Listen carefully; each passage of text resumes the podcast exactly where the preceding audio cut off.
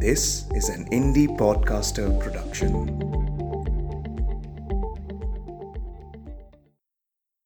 क्या पढ़ती हो बीबी जी? एक दिन अंगूरी जब आई, मैं नीम के पेड़ों के नीचे बैठकर एक किताब पढ़ रही थी। तुम पढ़ोगी? मेरे को मेरे को पढ़ना नहीं आता। सीख लो। ना। क्यों? औरतों को पाप लगता है पढ़ने से। औरतों को पाप लगता है? मर्द को नहीं लगता? ना, मर्द को नहीं लगता। यह तुम्हें किसने कहा है? मैं जानती हूँ। फिर भी मैं पढ़ती हूँ। मुझे पाप लगेगा। शहर की औरत को पाप नहीं लगता। गाँव की औरत को पाप लगता है।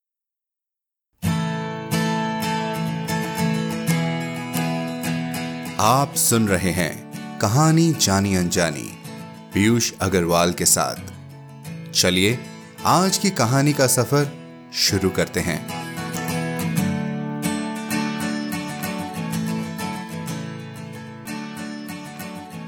नमस्कार दोस्तों, आप सबके प्यार और हमारे क्राउड फंडिंग कैंपेन में सहयोग की बदौलत। हम आपके सामने ला रहे हैं कहानी जानी अनजानी का सीज़न थ्री फिर से हर शुक्रवार सुनने सुनाने कुछ सुनी, कुछ अनसुनी कहानियाँ।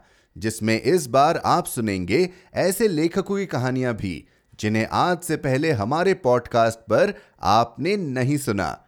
तो बिना विलंब के शुरू करते हैं सीज़न थ्री के पहली कहानी का सफ़र।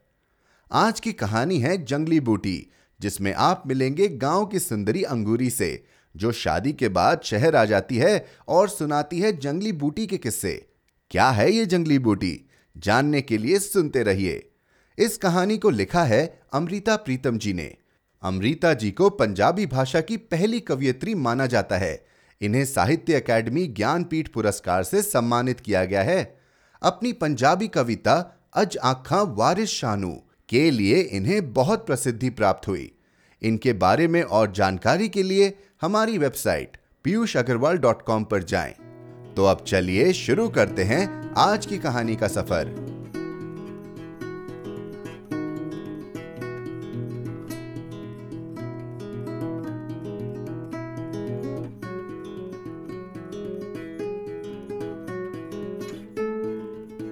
जंगली बूटी, अमृता प्रीतम। अंगूरी मेरे पड़ोसियों के पड़ोसियों के पड़ोसियों के घर। उनके बड़े ही पुराने नौकर की बिल्कुल नई बीवी है। एक तो नई इस बात से कि वह अपने पति की दूसरी बीवी है, सो उसका पति दुहाजू हुआ। जू का मतलब अगर जून हो तो इसका पूरा मतलब निकला, दूसरी जून में पड़ चुका आदमी, यानी दूसरे विवाह की जून में। और अंगूरी क्योंकि अभी विवाह की पहली जून में ही है, यानी पहली विवाह की जून में, इसलिए नहीं हुई। और दूसरे, वह इस बात से भी नहीं है कि उसका गौना आए अभी जितने महीने हुए हैं, वे सारे महीने मिलाकर भी एक साल नहीं बनेंगे। पाँच छह साल हुए, प्रभाती जब अपने मालिकों से छुट्टी लेकर अपनी पहली पत्नी की क्रिया करने के लिए अपने गाँव गया था तो कहते हैं कि क्रिया वाले दिन इस अंगूरी के बाप ने उसका अंगोछा निचोड़ दिया था। किसी भी मर्द का यह अंगोछा भले ही अपनी पत्नी की मौत पर आंसुओं से नहीं भीगा होता। चौथे दिन या क्रिया के दिन नहाकर बदन पोछने के बाद वह अंगोछा पानी में ही भीगा होता है। पर इस साधारण सी गाँव की रस्म से किसी और लड़की का बाप उठकर जब यह अंगोछा निचोड़ देता है तो जैसे कह रहा होता है, उस मरने वाली की जगह मैं तुम्हें अपनी बेटी देता हूँ। और अब तुम्हें रोने की ज़रूरत नहीं। मैंने तुम्हारा आंसुओं से भीगा हुआ अंगोछा भी सुखा दिया है। इस तरह प्रभाती का इस अंगूरी के साथ दूसरा विवाह हो गया था। पर एक तो अंगूरी अभी आयु की बहुत छोटी थी और दूसरे अंगूरी की माँ गठिया के रोग से जुड़ी हुई थी। इसलिए गौने की बात पाँच सालों पर जा पड़ी थी। फिर एक एक कर पाँच साल भी निकल गए थे। और इस साल जब प्रभाती अपने मालिकों से छुट्टी लेकर अपने गाँव गौना लेने गया था तो अपने मालिकों को पहले ही कह गया था कि या तो अपनी बहू को भी साथ लाएगा और शहर में अपने साथ रखेगा और या फिर वह भी गाँव से नहीं लौटेगा। मालिक पहले तो दलील करने लगे थे कि एक प्रभाती की जगह अपनी रसोई में से अब दो जनों की रोटी नहीं देना चाहते। पर जब प्रभाती ने यह बात कही कि वह कोठरी के पीछे वाली कच्ची जगह को पोत कर अपना अलग चूल्हा बनाएगी, अपना पकाएगी, अपना खाएगी तो उसके मालिक यह बात मान गए थे। सो अंगूरी शहर आ गई थी। चाहे अंगूरी ने शहर आकर कुछ दिन मोहल्ले के मर्दों से तो क्या औरतों से भी घूंघट न उठाया था, पर फिर धीरे धीरे उसका घूंघट छीना हो गया था। वह पैरों में चांदी के झांझरे पहनकर छनक छनक करती मोहल्ले की रौनक बन गई थी। एक झांझर उसके पाओ में पहनी होती, एक उसकी हँसी में। चाहे वह दिन का अधिकतर हिस्सा अपनी कोठरी में ही रहती थी, पर जब भी बाहर निकलती, एक रौनक उसके पाओ के साथ साथ चलती थी। यह क्या पहना है अंगूरी? यह यह तो मेरे पैरों की छैल चूड़ी है। और यह उंगलियों में? यह तो बिछुआ है। और यह बाहू में? यह तो पछेला है। और माथे पर आली बंद कहते हैं इसे। आज तुमने कमर में कुछ नहीं पहना। तगड़ी बहुत भारी लगती है। कल को पहनूँगी। आज तो मैंने तौक भी नहीं पहना। उसका टांका टूट गया है। कल शहर में जाऊँगी, टांका भी गड़वाऊँगी और नाक कील भी लाऊँगी। मेरी नाक को नक्शा भी था। इतना बड़ा। मेरी सास ने नहीं दिया। इस तरह अंगूरी अपने चांदी के गहने एक मड़क, यानी नखरे से पहनती, एक मड़क से दिखाती थी। पीछे जब मौसम फिरा था, अंगूरी का अपनी छोटी कोठरी में दम घुटने लगा था। वह बहुत बार मेरे घर के सामने आ बैठती थी। मेरे घर के आगे नीम के बड़े बड़े पेड़ है और इन पेड़ों के पास जरा ऊँची जगह पर एक पुराना कुआ है।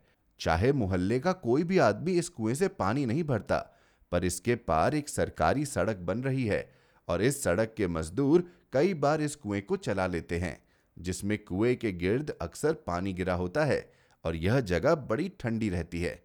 क्या पढ़ती हो बीबी जी?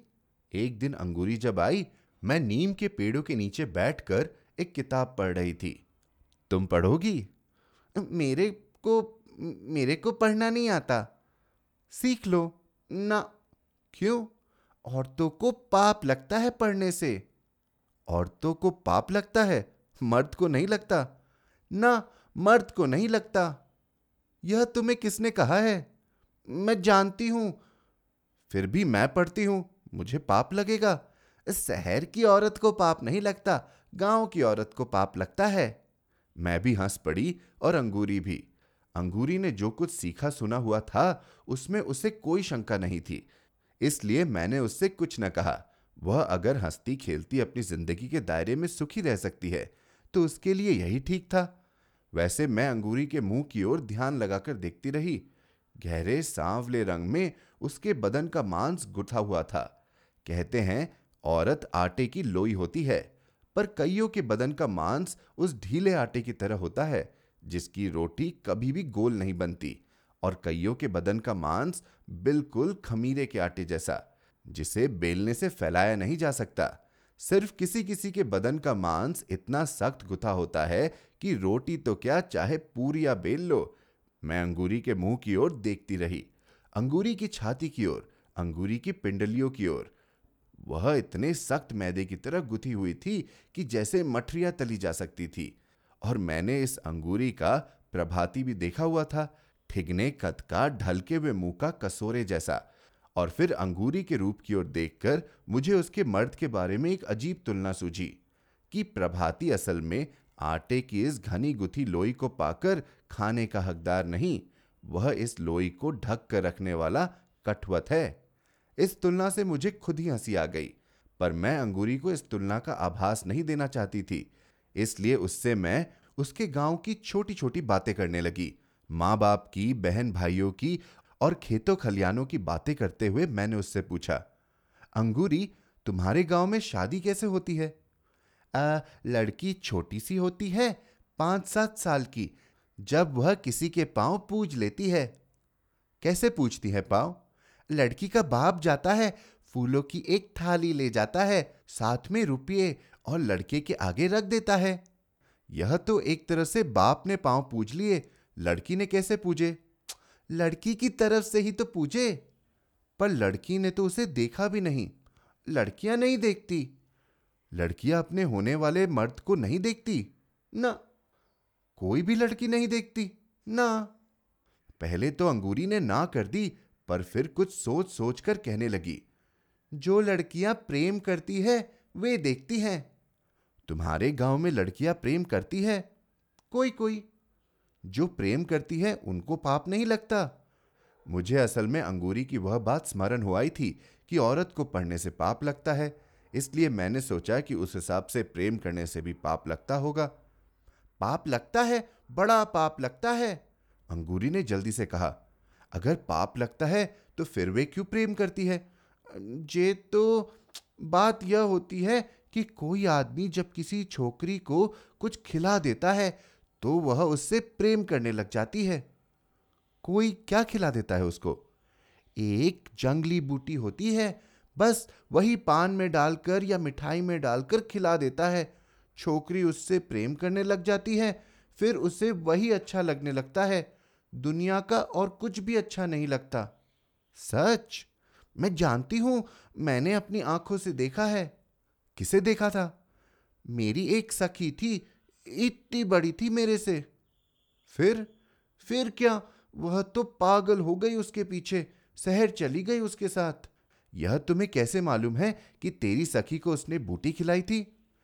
बर्फ़ी में डालकर खिलाई थी, और नहीं तो क्या? वह ऐसे ही अपने माँ बाप को छोड़कर चली जाती। वह उसको बहुत चीज़ें लाकर देता था। शहर से धोती लाता था, चूड़िया भी लाता था, शीशे की, और मोतियों की माला भी। ये तो चीज़ें हुई ना। पर यह तुम्हें कैसे मालूम हुआ कि उसने उसे जंगली बूटी खिलाई थी? नहीं खिलाई थी तो फिर वह उसको प्रेम क्यों करने लग गई? प्रेम तो यूँ भी हो जाता है। नहीं, ऐसे नहीं होता। जिससे माँ बाप बुरा मान जाए, भला उससे प्रेम कैसे हो सकता है? तूने वह जंगली बूटी देखी है? मैंने नहीं देखी। वो तो बड़ी दूर से लाते हैं, फिर छिपाकर मिठाई में डाल देते हैं। या पान में डाल देते हैं। मेरी माँ ने तो पहले ही बता दिया था कि किसी के हाथ से मिठाई न खाना। तूने बहुत अच्छा किया कि किसी के हाथ से मिठाई नहीं खाई, पर तेरी उस सखी ने कैसे खा ली? अपना किया पाएगी। किया पाएगी, कहने को तो अंगूरी ने कह दिया, पर फिर शायद उसे सहेली पर स्नेह आ गया या तरस आ गया, दुखे हुए मन से कहने लगी, बावरी हो गई थी बेचारी बालों में कंगी भी नहीं लगाती थी, रात को उठ उठकर गाना गाती थी। क्या गाती थी? पता नहीं क्या गाती थी। जो कोई बूटी खा लेती है, बहुत गाती है, रोती भी बहुत है। बात गाने से रोने पर आ पहुँची थी, इसलिए मैंने अंगूरी से और कुछ न पूछा। और अब बड़े थोड़े ही दिनों की बात है, एक दिन अंगूरी नीम के पेड़ के नीचे चुपचाप मेरे पास आ खड़ी हुई। पहले जब अंगूरी आया करती थी तो छन छन करती थी। बीस गज दूर से ही उसके आने की आवाज़ सुनाई दे जाती थी, पर आज उसके पैरों की झांझरें पता नहीं कहाँ खो गई थी। मैंने किताब से सिर उठाया और पूछा, क्या बात है अंगूरी? अंगूरी पहले कितनी ही देर मेरी ओर देखती रही और फिर धीरे से कहने लगी, बीबी जी, मुझे पढ़ना सिखा दो। क्या हुआ अंगूरी? मेरा नाम लिखना सिखा दो। किसी को खत लिखोगी? अंगूरी ने उत्तर न दिया। एक टक मेरे मुँह की ओर देखती रही। पाप नहीं लगेगा पढ़ने से? मैंने फिर पूछा। अंगूरी ने फिर भी जवाब न दिया और एक टक सामने आसमान की ओर देखने लगी। यह दोपहर की बात थी। मैं अंगूरी को नीम के पेड़ के नीचे बैठी छोड़कर अंदर आ गई थी। शाम को फिर कहीं मैं बाहर निकली तो देखा अंगूरी अब भी नीम के पेड़ के नीचे बैठी हुई थी। बड़ी सिमटी हुई थी। शायद इसलिए कि शाम की ठंडी हवा देह में थोड़ी थोड़ी कपकपी छेड़ रही थी। मैं अंगूरी की पीठ की ओर थी। अंगूरी के होठों पर एक गीत था, पर बिल्कुल सिसकी जैसा। मेरी मुंदरी में लागे न गिनवा, हो बैरी कैसे काटू जो वनवा। अंगूरी ने मेरे पैरों की आहट सुन ली। मुँह फेर देखा और फिर अपने गीत को अपने होठों में समेट लिया। तू तो बहुत अच्छा गाती है, अंगूरी। सामने दिखाई दे रहा था कि अंगूरी ने अपनी आँखों से कांपते आँसू रोक लिए और उनकी जगह अपने होठों पर एक कांपती हँसी रख दी। मुझे गाना नहीं आता। आता है। यह तो तेरी सखी गाती थी। उसी से सुना था। फिर मुझे भी तो सुनाओ। ऐसे ही गिनती है बरस की। चार महीने ठंडी होती है, चार महीने गर्मी और चार महीने बरखा। ऐसे नहीं, गा के सुनाओ। अंगूरी ने गाया तो नहीं, पर बारह महीनों को ऐसे गिना दिया, जैसे यह सारा हिसाब वह अपनी उंगलियों पर कर रही थी। चार महीने राजा ठंडी होवत है थर थर कांपे करेजवा चार महीने राजा गर्मी होवत है थर थर कांपे पवनवा चार महीने राजा बरखा होवत है थर थर कांपे बदरवा। अंगूरी? अंगूरी एक टक मेरे मुँह की ओर देखने लगी। मन में आया कि इसके कंधे पर हाथ रख के पूछूँ, पगली, कहीं जंगली बूटी तो नहीं खा ली? मेरा हाथ उसके कंधे पर रखा भी गया, पर मैंने यह बात पूछने के स्थान पर यह पूछा, तूने खाना भी खाया है या नहीं? खाना? अंगूरी ने मुँह पर उठाकर देखा, उसके कंधे पर लगे हाथ के नीचे मुझे लगा कि अंगूरी की सारी देह काँप रही थी। जाने अभी अभी तो उसने गीत गाया था। बरखा के मौसम में कांपने वाले बादलों का, गर्मी के मौसम में कांपने वाली हवा का और सर्दी के मौसम में कांपने वाले कलेजे का। उस गीत का सारा कंपन अंगूरी के देह में समाया हुआ था। यह मुझे मालूम था कि अंगूरी अपनी रोटी का खुद ही आहर करती थी। रोटी खुद ही बनाती थी। प्रभाती मालिकों की रोटी बनाता था और मालिकों के घर ही खाता था। इसलिए अंगूरी को उसके रोटी का आहर नहीं था। इसलिए मैंने फिर कहा, तूने आज रोटी बनाई है या नहीं? अभी नहीं। सवेरे बनाई थी, चाय पी थी। चाय? आज तो दूध ही नहीं था। आज दूध क्यों नहीं लिया था? वह तो मैं लेती नहीं। वह तो तो रोज चाय नहीं पीती पीती हूँ। फिर आज क्या हुआ? दूध तो वह राम तारा राम तारा हमारे मोहल्ले का चौकीदार है, सबका सांझा चौकीदार। सारी रात पहरा देता, वह सबेर सार खूब उनिंदा होता है। मुझे याद आया कि जब अंगूरी नहीं आई थी, वह सवेरे ही हमारे घरों से चाय का गिलास मांगा करता था। कभी किसी के घर से और कभी किसी के घर से, और चाय पीकर वह कुएँ के पास खाट डालकर सो जाता था। और अब जब से अंगूरी आई थी, वह सवेरे ही किसी ग्वाले से दूध ले आता था। अंगूरी के चूल्हे पर चाय का पतीला चढ़ाता था और अंगूरी, प्रभाती और राम तारा तीनों चूल्हे के गिर्द बैठकर चाय पीते थे। और साथ ही मुझे याद आया कि राम तारा पिछले तीन दिनों से छुट्टी लेकर अपने गाँव गया हुआ था। मुझे दुखी हुई हँसी आई और मैंने कहा, और अंगूरी, तुमने तीन दिन से चाय नहीं पी? ना, अंगूरी ने ज़ुबान से कुछ न कहकर केवल सिर हिला दिया था। रोटी भी नहीं खाई? अंगूरी से बोला नहीं गया। लग रहा था कि अगर अंगूरी ने रोटी खाई भी होती तो न खाने जैसी ही है। राम तारे की सारी आकृति मेरे सामने आ गई। बड़े फुर्तीले हाथ पाँव, एक हरा बदन जिसके पास हल्का हल्का हंसती हुई और शर्माती आँखें थी और जिसकी ज़ुबान के पास बात करने का एक खास सलीका था। अंगूरी? जी कहीं जंगली बूटी तो नहीं खा ली तूने? अंगूरी के मुँह पर आँसू बहने लगे। इन आंसुओं ने बह बहकर अंगूरी की लटों को भिगा दिया और फिर इन आंसुओं ने बह बहकर उसके होठों को भिगा दिया। अंगूरी के मुँह से निकलते अक्षर भी गीले थे। मुझे मुझे कसम लागे जो मैंने उसके हाथ से कभी मिठाई खाई हो। मैंने पान भी कभी नहीं खाया। सिर्फ़ चाय। जाने उसने चाय में ही और आगे अंगूरी की सारी आवाज़ उसके आंसुओं में डूब गई।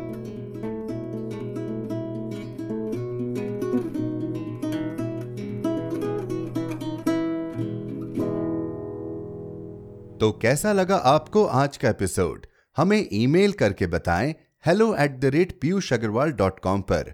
आप जहाँ कहीं भी हमें सुन रहे हैं सब्सक्राइब बटन पर क्लिक ज़रूर करें, ताकि आप हमारी कोई भी कहानी मिस न कर जाएँ। साथ ही एप्पल पॉडकास्ट और स्पॉटिफाई पर हमें रिव्यू और रेटिंग देना ना भूलें।